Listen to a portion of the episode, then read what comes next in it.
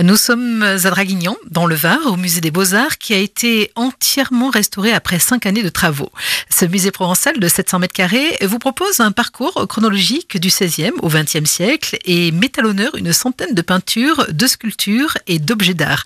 Johan Rimaud est le conservateur du musée. Ça a été d'abord un couvent avec des religieuses, des ursulines qui vivaient ici.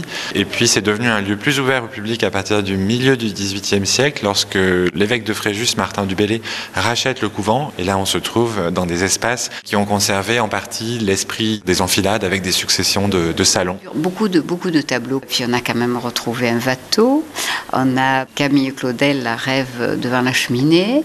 On a aussi le portrait de Georges Clémenceau qui avait été euh, travaillé par Rodin. Puis à côté, on a deux sculptures. Rodin qui fait face à celle de Camille Claudel qui représente un très joli marbre. C'est un don du baron de Rothschild.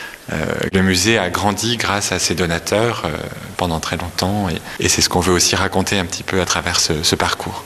On a accroché des œuvres qui sont toutes antérieures à la Révolution et dont la plupart ont été saisies à la Révolution chez les émigrés, à Draguignan et dans les alentours, donc chez des gens qui collectionnaient la peinture. Ça m'intéresse beaucoup de savoir l'histoire des peintures. Par exemple, on voit une bataille navale. Ensuite, on a deux personnes qui discutent. C'est à chaque fois un thème sur un lieu euh, et un temps. On s'y sent bien en plus. Je veux dire, les couleurs sont apaisantes. Alors vous voyez, on change un peu d'ambiance. On arrive dans un nouveau salon euh, chinois, retrouvé un peu par hasard. Au moment du démarrage des travaux de rénovation du musée, en abattant les cloisons, on a redécouvert ces papiers peints. C'est ce qu'on appelle un panorama. Très rares sont les voyageurs à se rendre euh, en Extrême-Orient encore au 19e siècle. Et donc cette médiation va nourrir un, des fantasmes, un imaginaire. Nous sommes de Marseille et donc on y retrouve euh, même les tomates faites à Salerne. Fait, ça sent bon notre Provence.